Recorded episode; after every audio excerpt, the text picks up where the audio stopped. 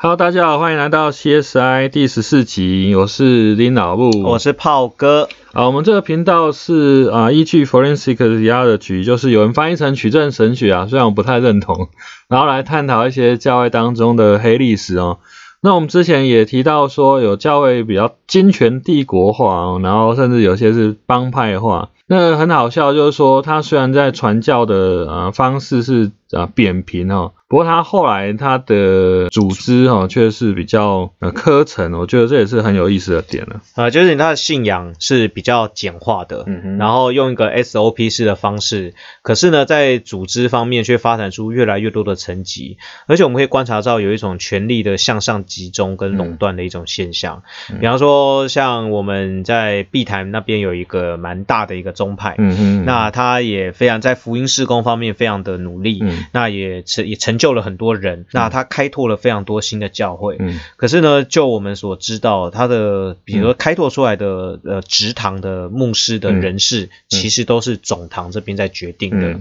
也就是说，这新的教会成立以后，呃，通常理论上他应该有一些比较不会像其他的宗派，嗯，呃，一个新的教会成立以后，他可能有自己的组织啊、自己的委员会啊、小会啊、长执会，然后呢，他们可以决定去聘请自己的牧师或者是同工。但是在那一个宗派里面就看不到这样子，就还是由总堂来决定。对，就是你是我的师承啊，你你跟我学了一段时间，然后就把你派到那个地方去。对啊，不过我觉得无可厚非啦，就是也许对很多人来讲，呃，很多牧师或者说很多的童工，他们会觉得说有自己就是信得过的人哦，然后呢一路这样子拉拔上来，信仰方面去造就的，他们可能比较放心啦。嗯，对啊，而且这也不是罕见的事情啊，因为在一千多。多年前我们也做过嘛，就我本来是一个罗马主教嘛，然后把你派去。别的地方做主教，那我就变大主教了啊！对，我就我就 level up 了嘛。对我本来是一个牧师，那我派人出去做牧师，那我就变大牧师了啊！所以我下面的教区越来越多，我就往上约 level up，然后变书记主教，最后哎，我就有机会变教宗了。对对对，没错，就就是这个意思。罗马教宗其实一开始也只是一个罗马城的主教而已。对，等到他派越多下线出去哦，他就可以越上去哦。哦，这也是一个课程，我觉得也很难免哦。就是说，你越来越多人的时候，那你不可能。所有人都是信徒，你得要拉一些干部起来，然后来吸引人家想要当干部啊。对对，你要提供点诱因啊。对对对对。不过还是回到跟上一集有一点相关的主题，就是说，当我们提供了这样子的诱因，然后他也确实可能看到一些效果哦，就是你会让有一些人他会有一些呃动力来投入，然后他他在这中间可能得到一些他想要的，比方说呃成就感，嗯哦，比方说呃他在信仰上面他会觉得更有。信心啊！我造就了很多人，我传了很多福音啊！我的小组啊，我的牧区越来越茁壮，他让他更觉得说他是得到神的呃恩典恩宠，然后他可以上天堂。OK，maybe 这对一些人是有帮助的。可是我们还是要去看到，是说那在这个面向以外，有没有一些？或者可能是更多的地方是他所没有照顾到的。嗯，用这样子去传福音增长的策略，他可能有哪些盲点？对，因为你要训练的人就是他将来可以当角头的嘛，当那扛把子的，你就不可能去找一些不太被期待的啊。对，像比方说你是那个蒋天养跟蒋天生嘛，嗯对，你要培养嘎桃，你一定找个像陈浩南这样，嗯像郑郑郑伊健这么帅又会打。又可以砍人的，而且一被被被怎么样冤枉什么，一口气都不吭。嗯，对，你会找一个卤蛇对，会帮会帮上面扛起来，就是上面出错就下面要负责，然后下面弄出什么成绩就是归功给上面了。那可是呃，我们从组织的角度来看的话，就是当你的组织科层越来越多的时候，常常会出现一个状况，就是说在上面的或者说权位比较高的人，他往往脱离基层是比较远的。他会越看不到基层，或者是说，比如说其他的分会，他们的实际的状况是如何？对啊，就是因为他已经进到一个象牙塔里面了，那都是第一线的饼啊，他们就靠自己的竞争，然后来弄出一些成绩嘛。因为他们没有弄出成绩，他们就会衰退。所以其实第一线做的好坏，其实跟上面的决策不见得有关系了。所以是这是一个组织管理，或者说我们讲气管啊这种领域常见的一个问题啊。但第二个。我觉得在我们的信仰里面，呃，在组织的这种模式或这种组织的架构里面，可能会遇到的问题是，呃，因为没有办法，你第一线去掌握这么细的，呃，每一个人的状况，嗯。所以呢，最后你只能用 SOP，对，你只能用 KPI，嗯，来衡量，对啊。所以当你在看一个你看不到人，嗯，你只能把它化约成很简单的数字，数字，你看不到人的七情六欲，嗯，你看不到人在信仰中他可能遇到的跌倒，嗯，他可能在生活中的困顿，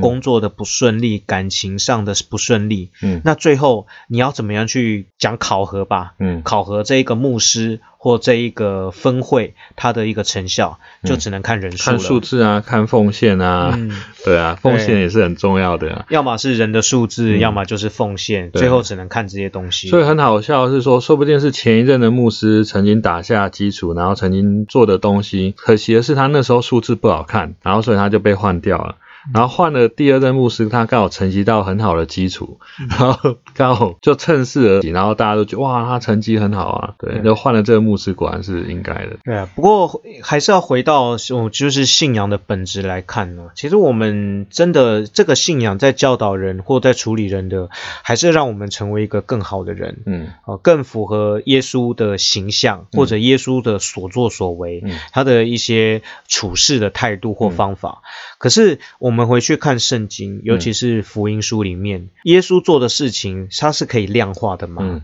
那很多其实是没有办法，呃，把它归算出 KPI。嗯，如果以 KPI 来看，呃，耶稣当时的门徒有多少人？嗯，十二个门徒。嗯，然后其中一个还背叛他。嗯，我想这个 KPI 恐怕也是。也没有太好吧？你看搞到自己，他自己都被钉上十字架了。嗯，而且耶稣说不定是最不追求 KPI 的，因为有时候他可能在之前做那个医病赶鬼，成绩做的不错，那第二天人家就帮他预约挂号了一堆病患啊，或需要他的，可是耶稣的选择却去绕跑啊，他不想要去接这些 case 啊。所以我觉得他可能也没有很追求 KPI 哦。那另外，我觉得说一直去追求一昧的去追求啊数字啊，一昧的追求增长，也会去弱化你对其他的触角。像前一阵子不是有社会运动、学生运动的时候，有一些教会的牧师就不要学生去参加这些嘛。对，这讲难听点也是会影响到 KPI 啊，因为你去那边聚会，我的聚会人数就减少了。哦，我觉得恐怕也不止，有些恐怕也是因为政治立场吧，像那。呃，六年前、七年前，太阳花那时候，呃，刚好我也去另一间教会哦，不是上一次提到声光效果很好的教会，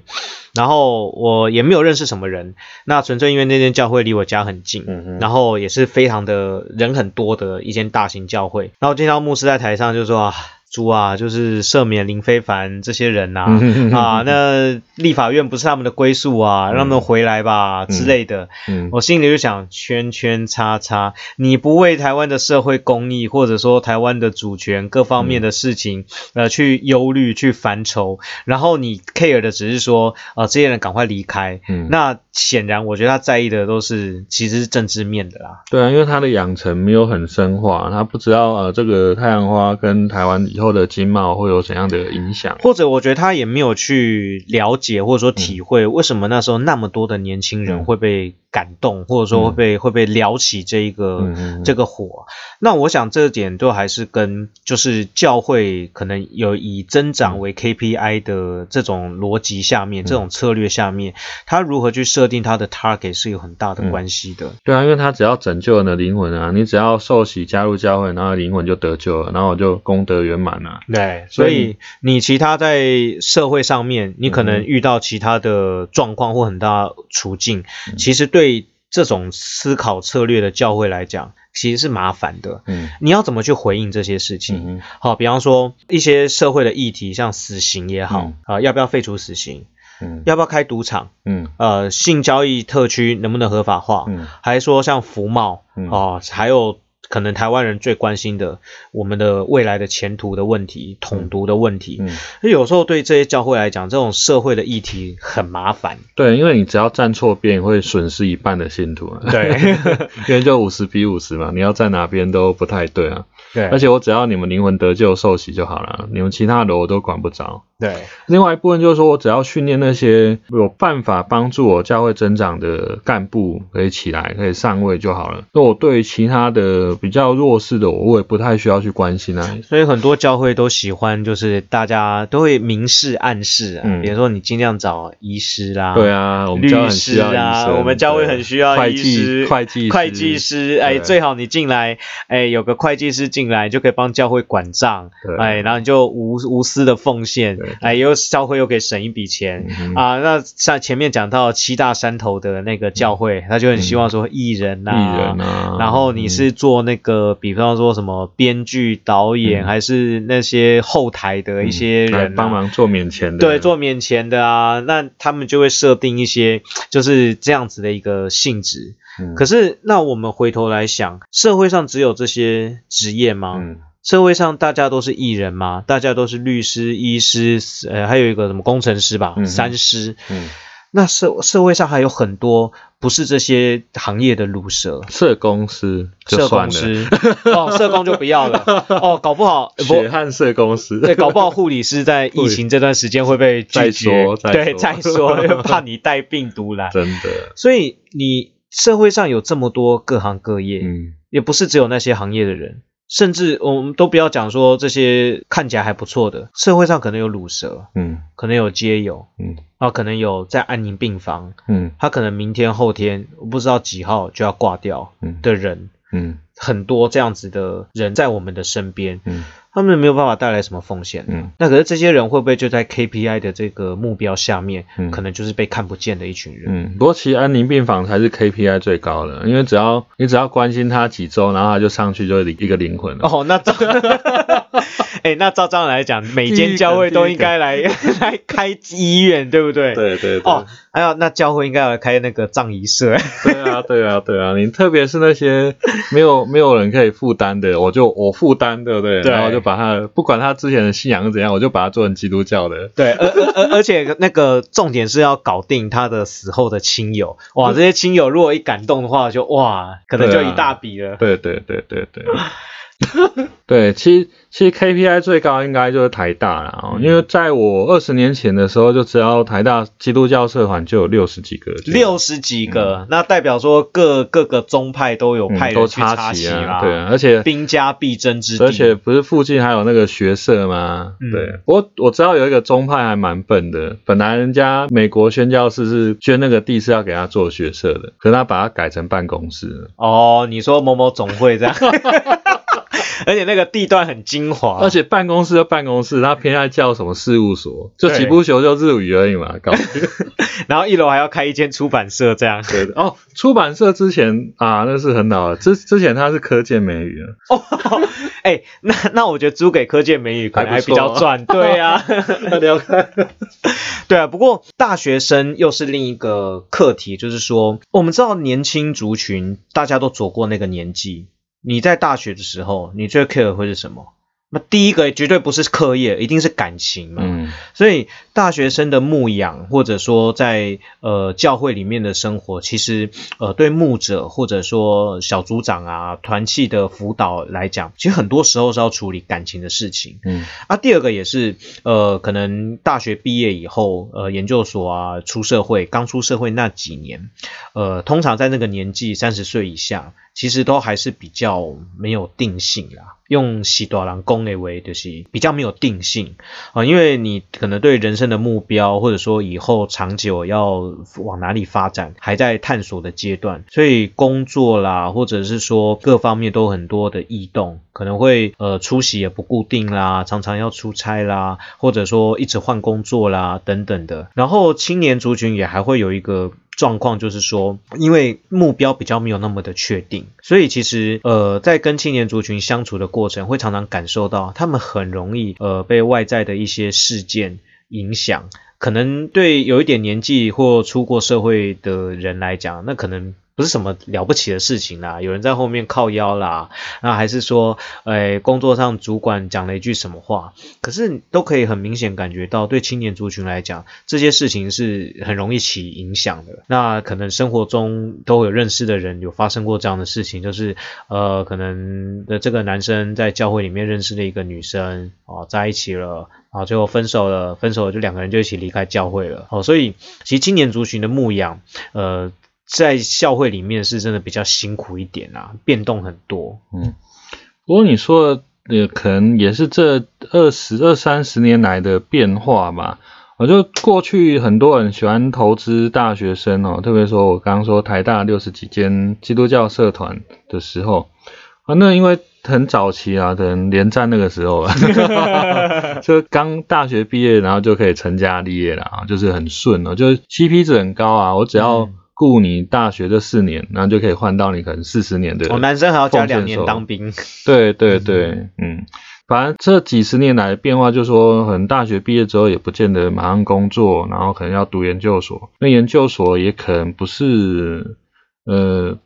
毕业之后也不见得是一个工作，它可能还会再变动。那可能变动也不见得都在同一个地区在换工作，他也可能为了更好的工作，他会跨区到别的地方去。那他可能之后的生活圈就不在这个教会，他可能会去到别的教会。有些教会可能就就这样，我就是投资失败嘛，很麻烦呐。对，而且就像那个前面有一集我们有聊到，就是说有一些教会他会要求说，你甚至填志愿大学都不可以到外县市嘛。对，他其实背后那个逻辑也是怕投资失败。对对对，你要继续委身。在这个地方，他就不管你人生后来怎样，反正你的精力就是六日的精力就一定要放在教会。对，就算你去外县市读书好了，那你六日还是要回家乡啊，都要来教会这边这样。那你说那个谈恋爱也是一个很很常见的啊，所以有些教会甚至会要求说，你要谈之前都要先找辅导。对对，所以我们知道有一些教会是连交往的对象都会。管蛮多的，嗯嗯，而且最好是自己教会里面的对象，嗯。啊，一方面可能也好监督啦，对，那可能对他们来讲也是觉得说，呃，在信仰或各方面的观念可能比较一致，可能也比较适合一点，嗯，对。但是我觉得这些教导的背后，恐怕还不是就是以这个人他的生命关怀作为出发点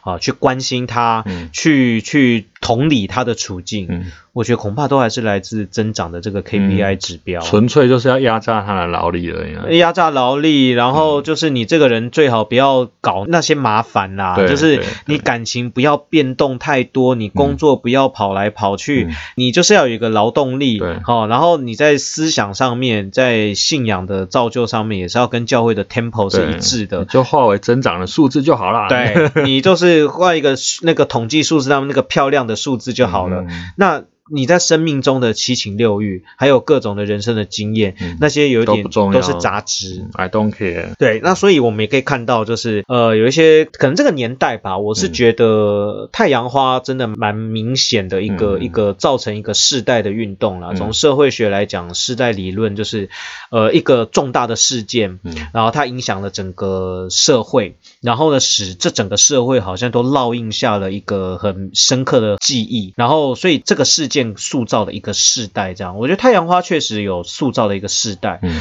而在这个世代之后，我觉得对教会生态可能有一点挑战，就是说，年轻人的想法开始会比较敢去表达。嗯。年轻人对于社会，然后对于政治，对于国家前途会有更多的想法。那我我觉得，虽然我们可能还没有接触到实际的例子，但我隐约有嗅到那么一点味道。对于传统我们刚讲的那样子增长的 KPI 的教会，是有点难处理的。嗯，不过也确实是有一些还在教会里面的，无论是牧师的小孩啊、长老的小孩啊，或者说呃教会干部的小孩、执事的小孩啊。那些也许都承受很多的压力啦，因为他们为了要顾及整个父母啊家族的面然后他们必须继续待在这个教会当中。所以我也遇过有一些牧师的小孩，是因为整个牧师呃可能退休了或离职哦，他们就自由了，就不用继续待在这个背负这些期待。我觉得也是一个很悲伤的故事啊。所以他们来到教会当中，可是他们并不是真的信仰这个东西，而是他们要演一个模范家庭出来。对啊，所以我觉得有时候这个 KPI 的数字对于牧者来讲也是一个很大的压力，因为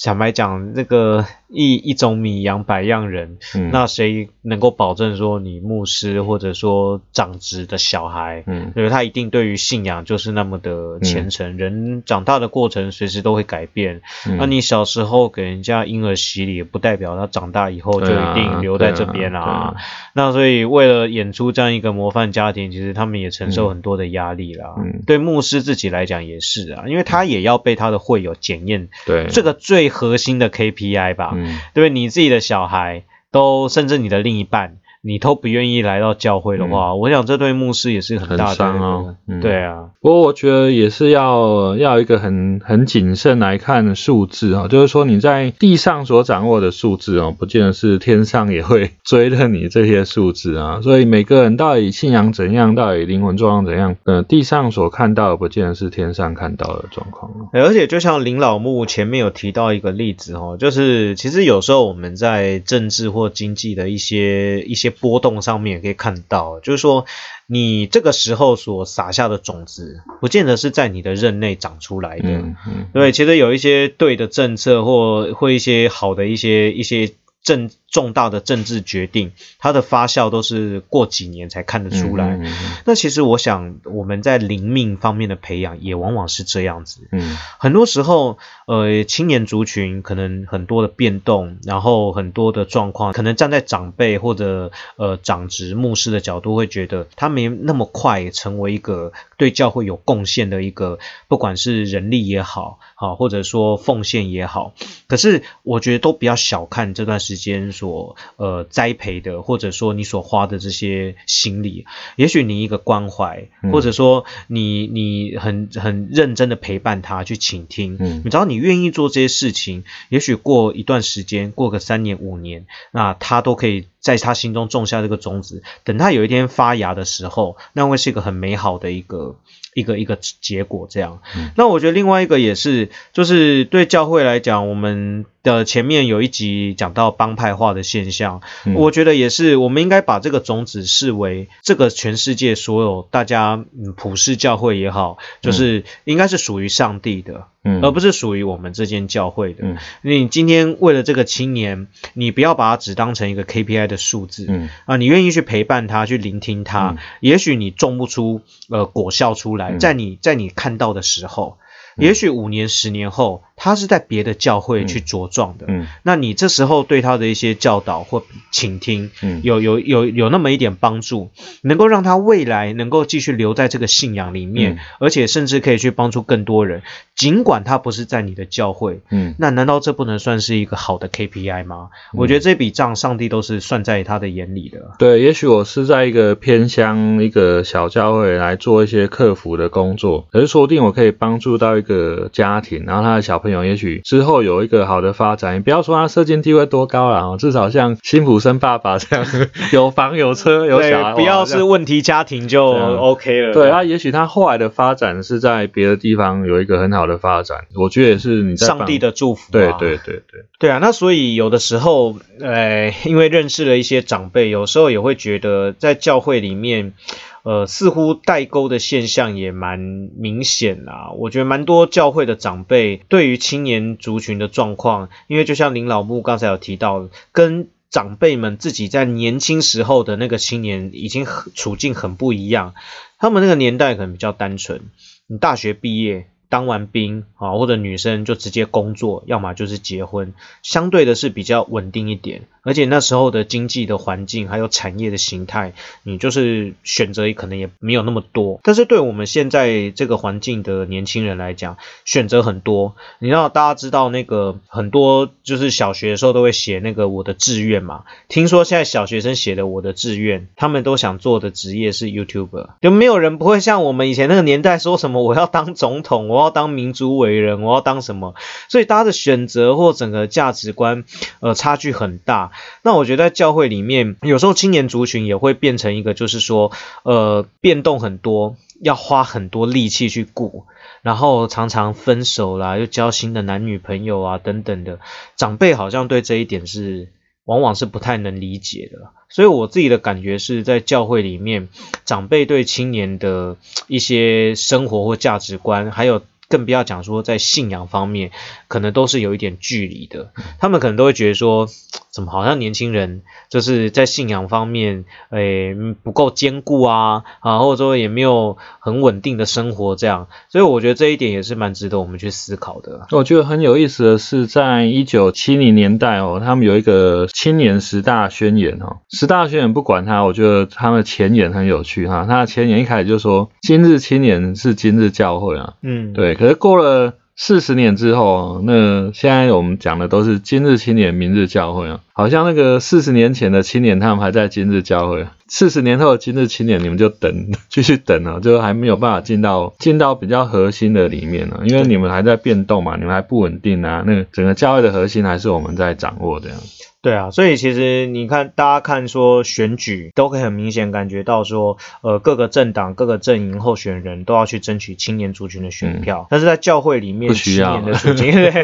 好像 CP 值是最低的，对。啊，因为大家都看 KPI 嘛，你就看奉献嘛，看人数嘛，然后看你的出席率嘛。那长辈很多就是已经退休的，其实他们出席率就很稳定啊，就就退休啦，那么奉献很稳定，对啊，他就要找个地方，他是。都有月退给你。对呀，那年轻族群就是还很辛苦，搞不好有的人还有一顿没一顿，有些还要排班哦，所以他们也不见得都可以来教会。对，所以我觉得还是回到我们一开始最早聊到的，就是说，当我们用 KPI 或者说一个比较简化的一个标准来看待教会的成就的时候，是不是有造成了很多我们看不到的盲点？嗯，好，这个是我们值得来。深究的那有关于教会的里面青年的权利，也许我们有机会可以再聊聊看，青年在教会里面他有没有一些决策权？好，我们今天这一期节目就到这边，那跟大家说拜拜，拜拜。